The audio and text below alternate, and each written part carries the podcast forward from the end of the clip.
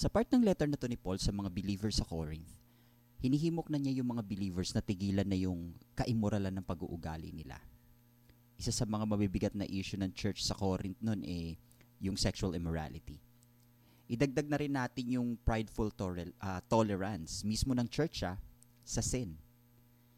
Ginamit niya yung pampaalsa bilang metaphor para i-represent yung lahat-lahatan ng kaimoralan nila. Para maunawaan pa natin ng husto, ang Passover ay eh, isang religious feast ng Israel na uh, inu, uh, inutos ni Lord na gumugunita ng pag-redeem ni Lord sa Israel mula sa Egypt.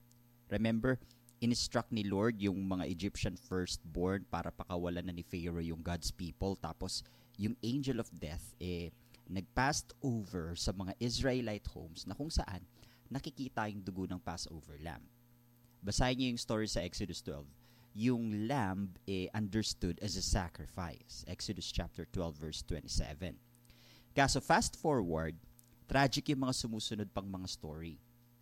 Yung uh, Jewish people eh nag expect ng new redemption. Micah chapter 4 verse 10 at Zechariah chapter 10 verse 8. Yung Passover ang nag-introduce sa Festival of Unleavened Bread na gumugunita kung paano ang Israel eh umalis sa Egypt nang nagmamadali kasi wala nang time para lagyan ng pampaalsa yung mga tinapay nila. Yung mga baker nating mga friends dyan, di ba, may katagalan pa para magpaalsa ng tinapay.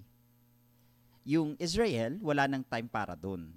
Talagang need na nilang sumibat nung sibatan moment na. So according sa instruction sa Exodus 12 verse 14 to 15, maghahanda sila ng mga unleavened bread o mga tinapay na walang lebadura part ng preparation, eh, nililinis ng mga Jews yung mga bahay nila mula sa kahit anong leaven or yeast o yung lebadura nga. Sabi ni Paul, unleavened na tayo dahil sa ginawang sacrifice ni Jesus. Di dahil nagpaka, uh, nagpaka-goods tayo sa diskarte natin. Di naman natin magagawa yun fully. Walang sablay si Jesus yung sumalang bilang sacrifice para makalaya tayo sa dati nating pagkatao na puro leaven, puro yeast, puro kaimoralan. Kaya sa araw na to, magandang pagkakataon sa atin na maidulog kay Lord at magpasalamat sa ginawa ni Jesus para sa atin. At sa pamamagitan ng paghahari ng Holy Spirit sa atin, eh, maiaalis din natin. Paunti-unti, hindi man biglaan o lahat agad ang lahat ng ating yeast o lebadura, gamitin na natin ang kaimuralan sa ating buhay.